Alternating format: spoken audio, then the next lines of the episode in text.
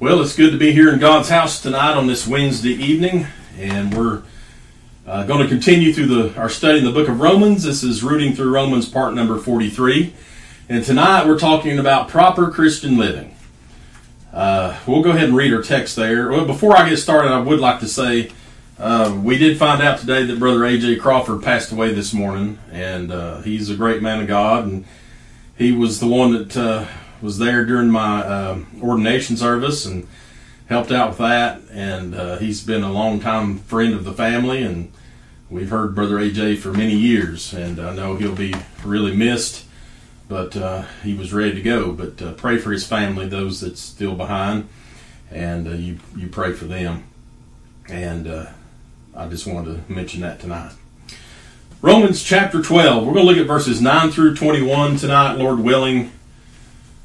Romans 12, 9 through 21. And here the Bible says, Let love be without dissimulation, abhor that which is evil, cleave to that which is good. Be kindly affectioned one to another with brotherly love and honor, preferring one another. Not slothful in business, fervent in spirit, serving the Lord. Rejoicing in hope, patient in tribulation, continuing instant in prayer, distributing to the necessity of the saints, giving the hospitality. Bless them which persecute you. Bless and curse not. Rejoice with them that do rejoice, and weep with them that weep. Be of the same mind one toward another. Mind not high things, but condescend to men of low estate. Be not wise in your own conceits. Recompense to no man evil for evil. Provide things honest in the sight of all men. If it be possible, as much as it lieth in you, live peaceably with all men. Dearly beloved, avenge not yourselves, but rather give place unto wrath, for it is written, Vengeance is mine, I will repay, saith the Lord. Therefore, if thine enemy hunger, feed him. If he thirst, give him drink. For in so doing, thou shalt heap coals of fire on his head. Be not overcome with evil, but overcome evil with good. Father, thank you for the reading of your word tonight. Help us now as we try to preach. In Jesus' name we pray. Amen. Well, this past Sunday we looked over verses 3 through 8, which was talking about the, the gifts of grace that God gives us. These gifts that we're to use in our spiritual walk, our Christian walk. They're to be used for the Lord's glory, to be used in the church. And uh, much like I said last time about those grace gifts, not only are these really useful for fellow church members, but for everyone you meet, for everybody you come in contact. Uh, these uh, this um, Christian grace we ought to have for everyone. But we also saw that God gives each person grace uh, or faith in measure, it said. And so he's, it's given to us in measure, which means every one of us has the exact amount of faith necessary to fulfill the gift that God has given us and for the purpose which he is, uh, has in place, whatever his will is. Now, we saw that these gifts, like I said, were meant for uh, the church and to glorify God.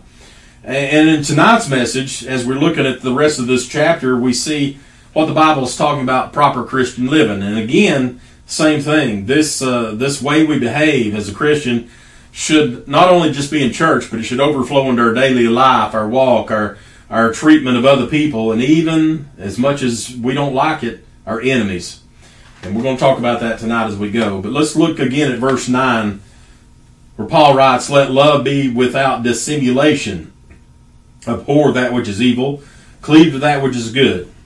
Now that first word there, love, or the second word in the in this verse, love, it's a powerful word. Uh, it's used in a lot of ways. Sometimes it's used carelessly, and uh, but it is uh, it's a it's a word that is used in a lot of ways. Let me give you just a few that I came up with off the just the top of my head.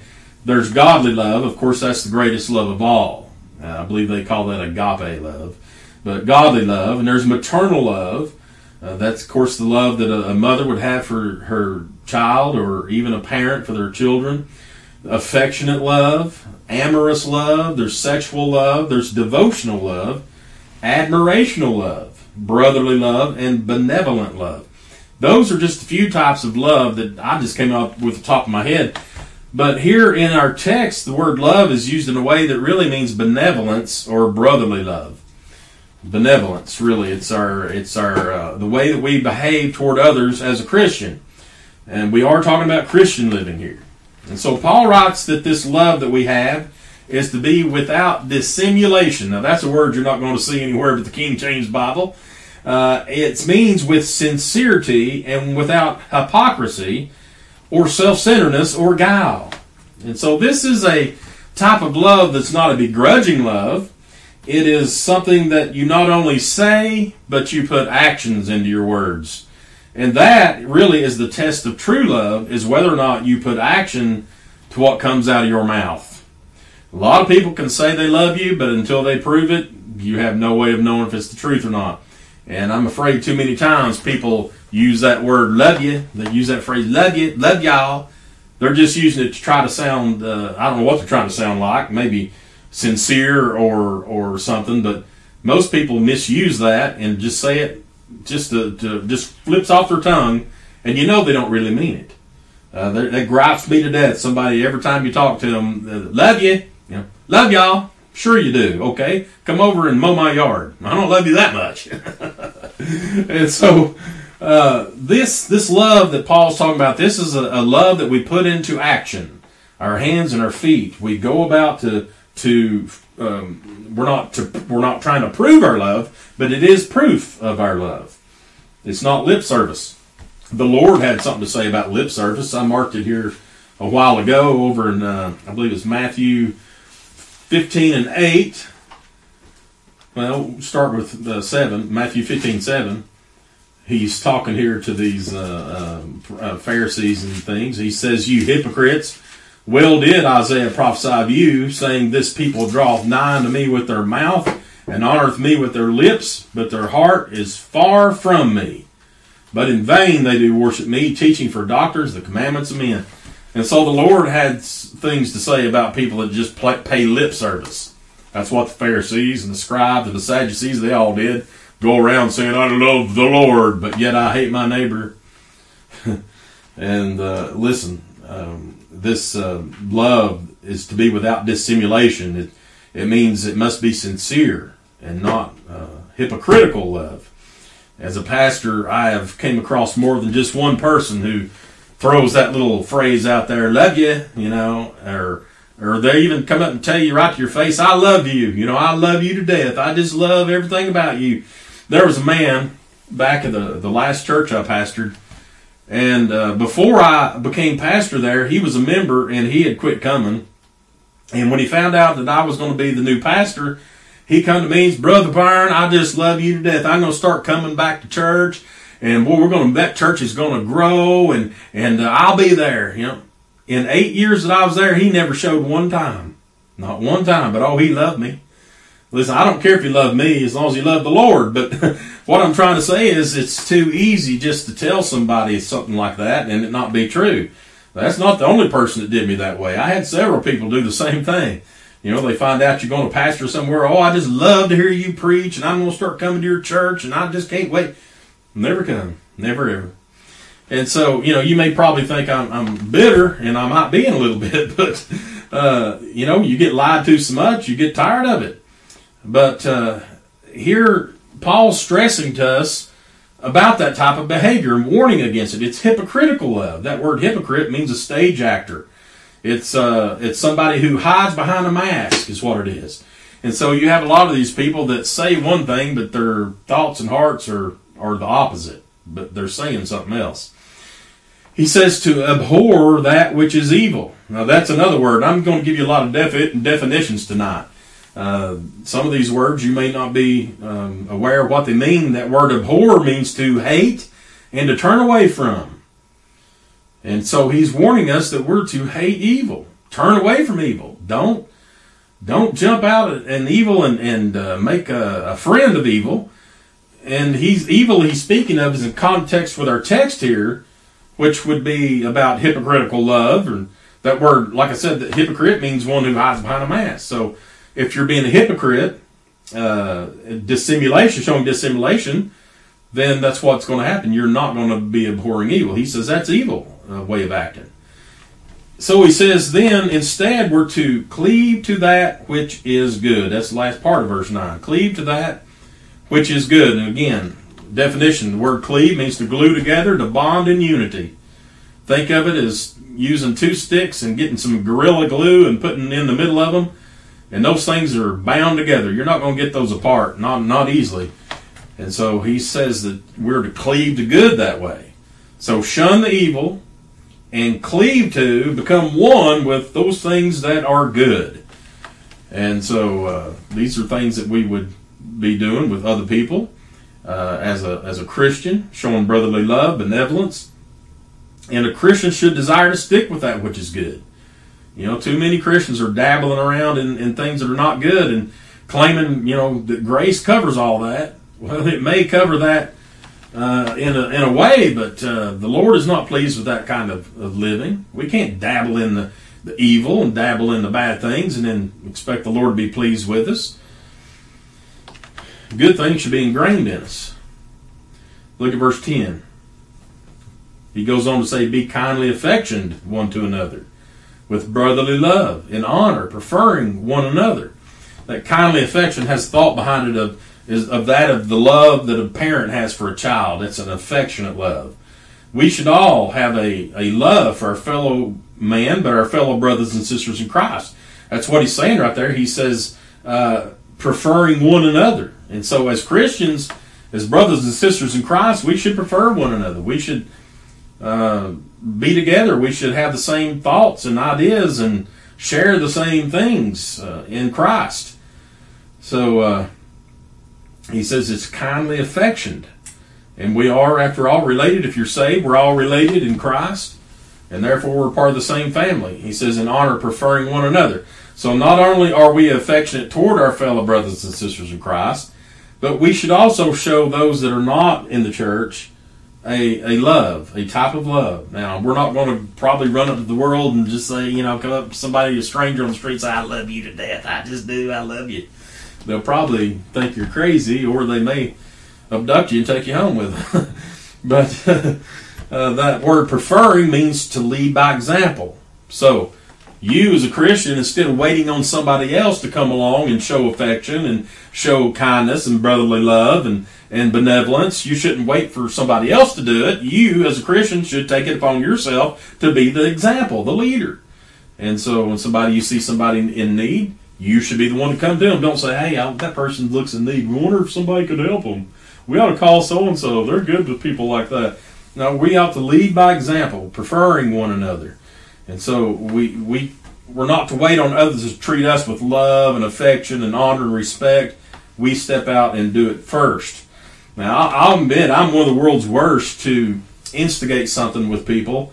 I'm naturally shy person. You put me in a room uh, with a bunch of people, maybe say at some kind of party or some gathering or get together, and I don't know people, the first thing I'm going to do is find me a corner somewhere where there's nobody at and get in it, and uh, hopefully nobody will talk to me. And then I'll go home and I'll tell my wife, them people down there was rude. Nobody said a word to me. uh, no, but I'm just naturally shy. Now I'm not like that in church. I can talk to people in church and it doesn't bother me at all. And everything. But when I get out around a lot of people, I, I get almost panicked. And I get some kind of what do they call that. Um, I don't remember what they call it. A a, uh, a panic. Uh, nerve, some kind of break, not a nervous breakdown. I can't think of what I'm trying to say. Panic attack. There you go. And so these these things that Paul's talking about, we should be willing to be an example and lead and show others brotherly love and Christian kindness, affection, benevolence, and things like that. Uh, I tell you what, being shy down here is, is, it keeps a lot of doors from opening, but in heaven there won't be no shyness. Uh, everything will be all right. All right, look at verse 11 back in Romans 12 and 11. Not slothful in business, fervent in spirit, serving the Lord. That word slothful means lazy, inactive, unwilling to put forth effort. Now, as far as I know, there are no sloths in the north in North America. Uh, they are in Central America and South America. It's an animal. It's called a sloth. It's kind of related to, I believe, an anteater. They said.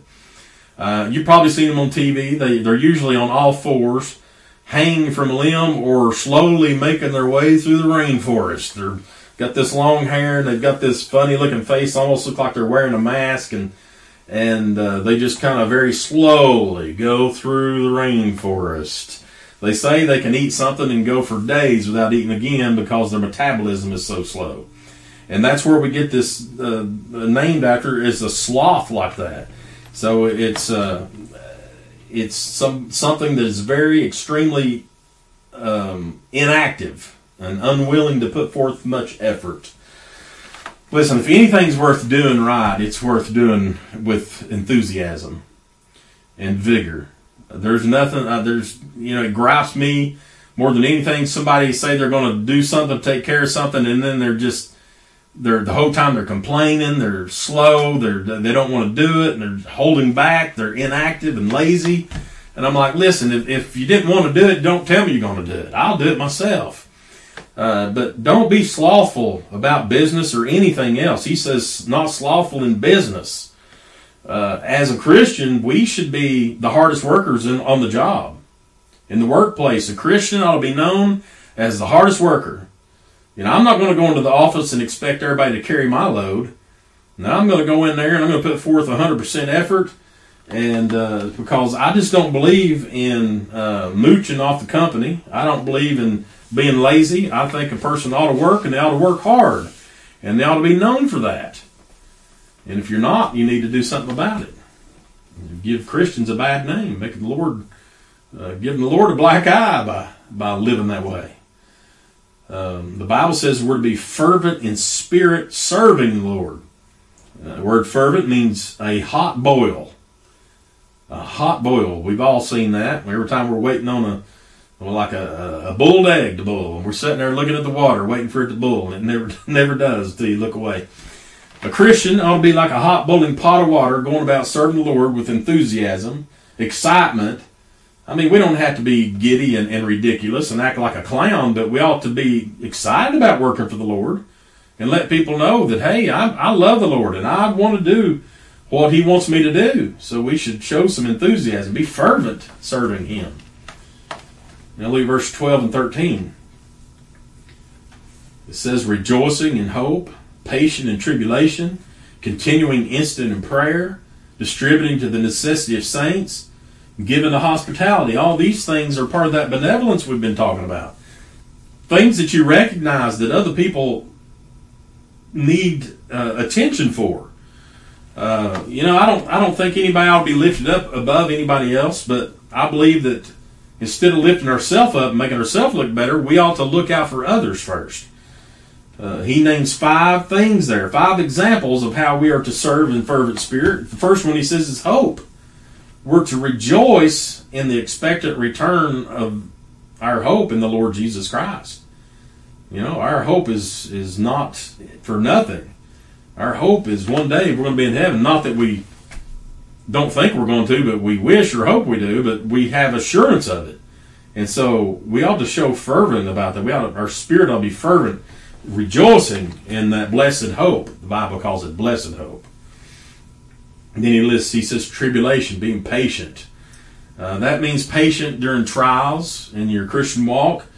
Um, if you're living like a Christian, you're going to go through trials and tribulations. And he says you need to be patient and all that. Don't be like the world and give up and, and try anything to get out of it. You know, any drug or alcohol or whatever they they do to try to get over things. But we're to be patient and wait on the Lord uh, to get through these things. And he says we're to continue in prayer. He says continuing instant in prayer. That means every chance we ought to be praying, no matter what it is something comes up, we ought to remember to pray about it. A lot of times we don't. I'll just tell you, a lot of times things happen and and uh, I forget to pray about it. And I always I'll think about it later and I'll think, man, I should have prayed about that before I did that. We ought to do it every business decision, every time we're going to uh, do something that's uh, you know meaningful or whatever. We ought to pray about it. Uh, continuous. Over in Acts two and forty two, we read about the early church and it says they continued steadfastly in the apostles' doctrine and fellowship and in breaking of bread and in prayers. So they were continuously being steadfast in, in prayer. The fourth thing he mentioned there in those verses was necessity of distributing to the, the necessity of the saints. I'm getting tongue tied tonight. Uh, necessity of the saints contributing there. So there should not be one single member of our church in need. If there's a person that's hungry, if they need clothes, if they need a bill paid, whatever it is, and they're unable to, able to do it, the church ought to stand up and say, We've got you. We'll take care of you. I believe that. I believe that a church is a family that loves each other, and if we have the means to help others, we do it. And uh, we d- distribute uh, out of necessity to the saints, whatever it is they need. And then the fifth thing he mentioned in those two verses is hospitality. He said we ought to be given to it.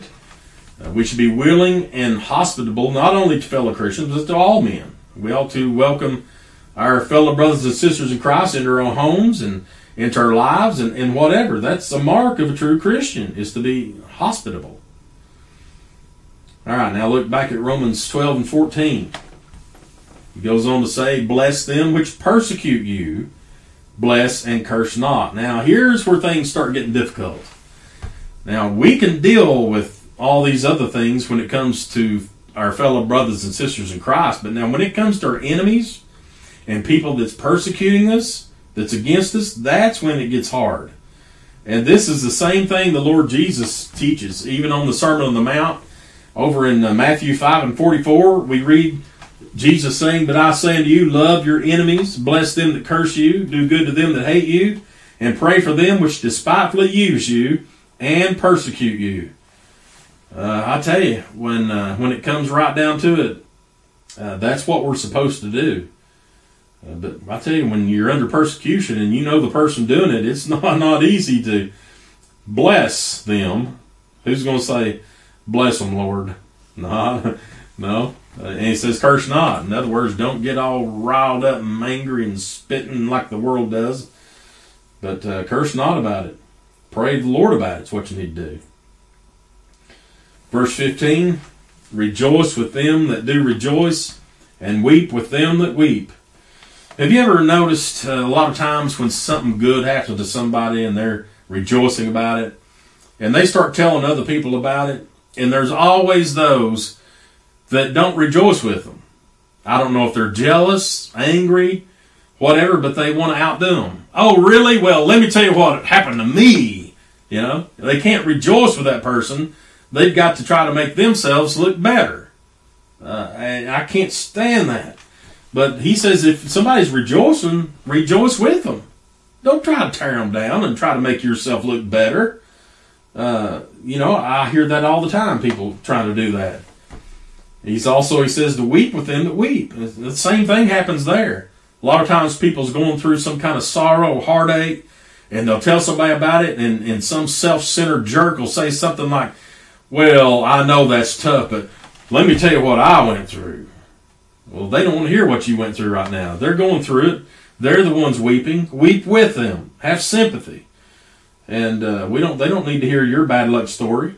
Sadly, this is what's happened to the world. We've become a bunch of narcissistic jerks, a bunch of uh, self-centered people. No compassion for anybody anymore. No sympathy.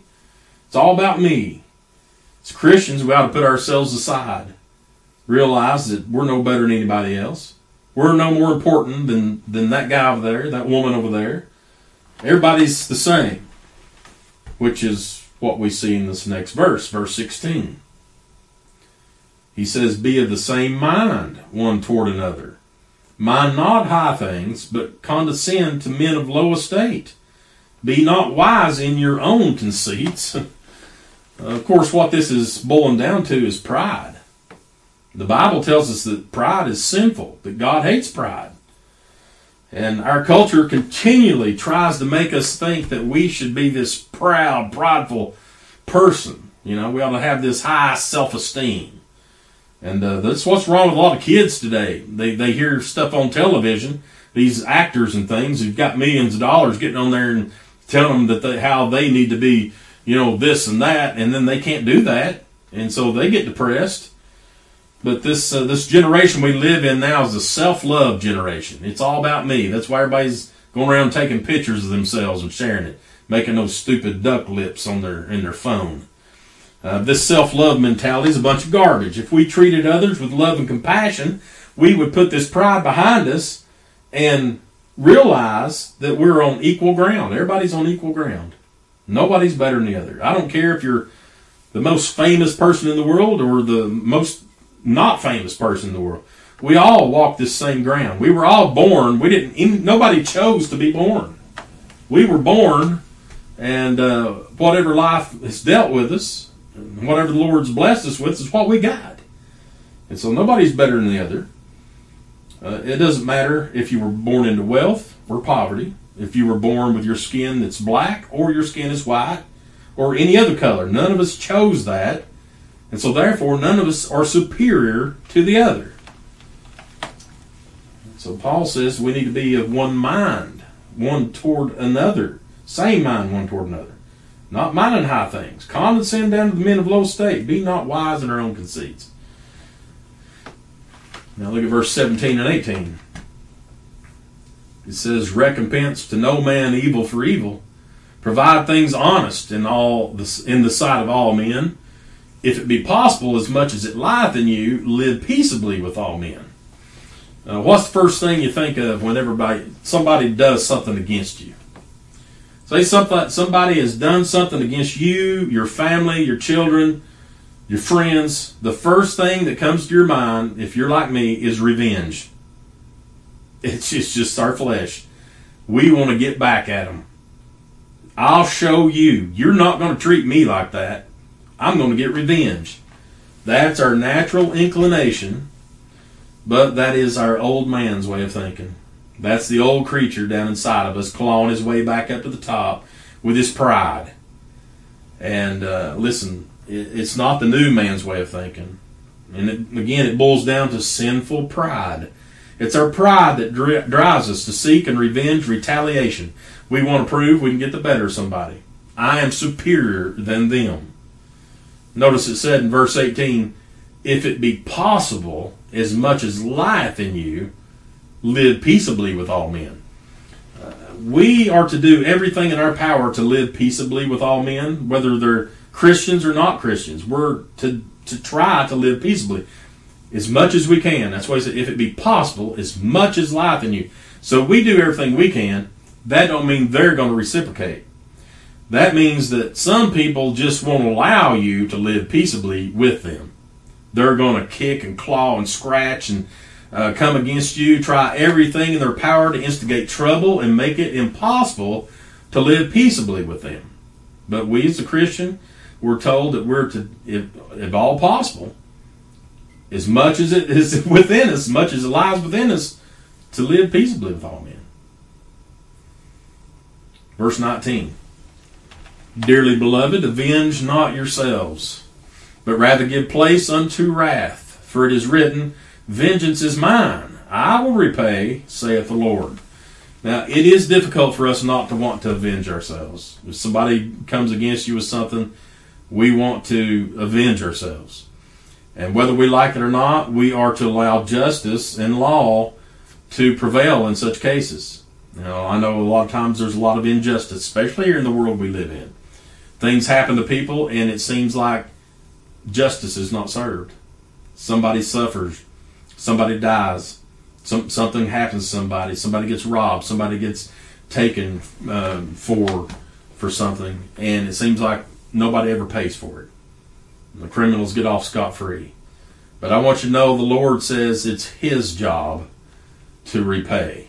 Vengeance is mine, He says, I will repay, saith the Lord. Now, this is a direct quote from Deuteronomy 32 35, where the Bible says, To me belongeth vengeance and recompense, their foot shall slide in due time. For the day of their calamity is at hand, and the things that shall come upon them make haste. So if vengeance is to be dealt out, it is to be dealt out by the Lord. God will do it. We may not ever see it here on this earth. We may never. But I want to assure you, there'll be a day when we will all stand before a righteous judge. We will all answer for everything that we've done.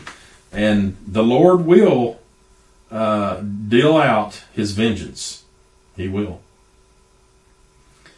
Look at verse 20. Therefore, if thine enemy hunger, feed him. If he thirst, give him drink. For in so doing, thou shalt heap coals of fire on his head. Now, again, Paul is quoting from the Old Testament here as well, over in Proverbs 25, 21 through 22. The Bible says, If thine enemy be hungry, give him bread to eat, and if he be thirsty, give him water to drink. For thou shalt heap coals of fire upon his head, and the Lord shall reward thee. Now, I am going to admit to you tonight that I am not clear on the exact meaning of what this is talking about. I had preached this, it's been many years ago, I preached a message on this, and I, I preached it as what I thought it was. Uh, but uh, I'll just tell you, you can consult a dozen commentaries, and you're going to find a dozen different um, assumptions or beliefs or um, scenarios of what this might mean. And uh, I'll give you just a couple. According to John MacArthur, he says this is a practice of an ancient Egyptian custom in which a person who wanted to show public contrition, and that means repentance, carried a pan of burning coals on his head. The coals represented the burning pain of his shame and guilt.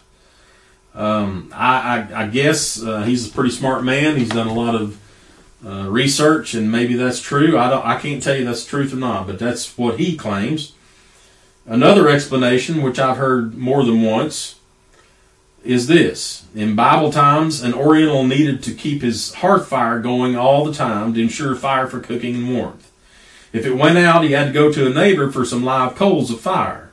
These he would carry on his head in a container, Oriental fashion, back to his home. The person who would give him some live coals would be meeting his desperate need and showing him an outstanding kindness. If he would heap the container with coals, the man would be sure of getting some home still burning. The one uh, injured would be returning kindness for injury. And so, um, I really, that sounds more likely to me. I don't believe that the Lord is meaning uh, literal heaping hot coals on somebody's head as a form of punishment because they already told us not to avenge ourselves and that we're not to uh, recompense evil for evil. So that doesn't go with, with what he's he's talking about here. Uh, it goes more in line with this that it's something that you're doing to benefit somebody, to help them. And so, whatever the exact meaning is, I, I don't know, uh, but I believe it's an act of love. It's an act of kindness. It's an act of uh, as our last verse implies, delving out something good upon somebody and not evil. Look at verse 21. He said, Be not overcome of evil, but overcome evil with good. And so I don't think he would expect us to uh, dump hot coals on somebody's head, you know, to pay them back for something they did, because that goes against everything Scripture teaches. And I don't believe this is referring to the Lord, uh, the Lord's dumping of hot coals on his head to uh, for vengeance, because that's going to happen at a later time. That'll happen at the at the judgment. But uh, I guess what it boils down to, though, is how many of us are willing to feed our enemies?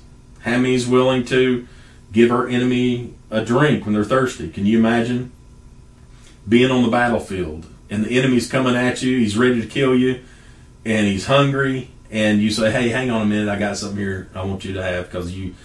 You're obviously hungry and you need to eat. Let's let's let's take a break from war, and I'm going to feed you. Now, how many people is going to do that? We're not going to do that. Uh, but the Bible says that we are to uh, feed those that are uh, our enemy. If he's hungry, give him bread to eat. If he's thirsty, give him water to drink. And so we're to bestow acts of kindness on everyone, even our enemies. And this is where true Christian character really uh, takes has to take over. We must allow the new man to override the old man. We must allow the Lord to control our lives, the Holy Spirit to step in and and guide us in these types of things. This is going to take a lot of faith, a lot of prayer. Going to take uh, it takes a lot to be able to do that. Now, I don't know that in the day that we live in, if we're going to have to face such persecution or things like they did back in Paul's day, or as Christians have all through the years, but you never know what's going to happen next. Um, look at the war that's going on right now in the Ukraine. Uh, lots of people over there, a lot of innocent people that's uh, losing their lives because someone is bloodthirsty. They they want power. That's all that's about is power. Uh, that's that's why they want to take it over. And so people are losing their lives. How many of those Ukrainians do you think is coming up to the Russian army and offering them food and water to drink? I've seen quite the opposite when they show it on the news. And so, look, uh, as a Christian, we got to do everything we can to behave like a Christian, to show true Christian character, morals, values, and uh, that's what the Bible teaches. And so I'm not there yet. I'll tell you what, I try. I'm not there yet. I'm still a work in progress. And one of these days, I know the Lord. He's gonna He's gonna mold me into the perfect uh, thing that He wants. But until then, I'm just a I'm an old uh, lump of coal, I guess, getting getting worked and molded on. All right. Well, we're gonna stop right there. And Lord willing, we'll be looking at uh, where we at. Yeah, we're going to start verse or chapter thirteen next. Well, we don't have much left. What was there sixteen chapters in, in Romans, if I, if I remember right? And we'll be finished here in probably probably a couple more months. Yeah, there's 16 chapters here. So we'll start chapter 13 Sunday, Lord willing. And then the following Sunday, we'll be at Northside Baptist. I'm going to be preaching there for both services. That's on the 10th, I believe it is, isn't it? Uh, the second Sunday, it's Palm Sunday. So on Palm Sunday, I'll be at Northside Baptist Church. Um, it's, it's, it's downtown there, uh, off Central on. Uh, can't re- remember the name of the road right now, but uh, starts with B. but uh, you uh, you you can come out and be with us there on that Sunday on Palm Sunday, or watch their live stream if they're if they're able to live stream. But you pray for us, and uh, Lord willing, we'll, we'll be back here on Sunday morning. Let's let's go to the Lord in prayer. Heavenly Father, God, we thank you so much for the message tonight. Lord, I've got a long ways to go. A lot to learn, Lord. A lot of molding that needs to be done. Lord, I don't think I'm the only one. Lord, help us. Lord, we're nothing but frail.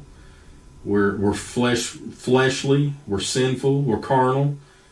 But Lord, we know that within us, Jesus abides and He can help us. Lord, we have the, the Holy Spirit to guide us, to be our compass. And Lord, I just pray that we'll follow Him.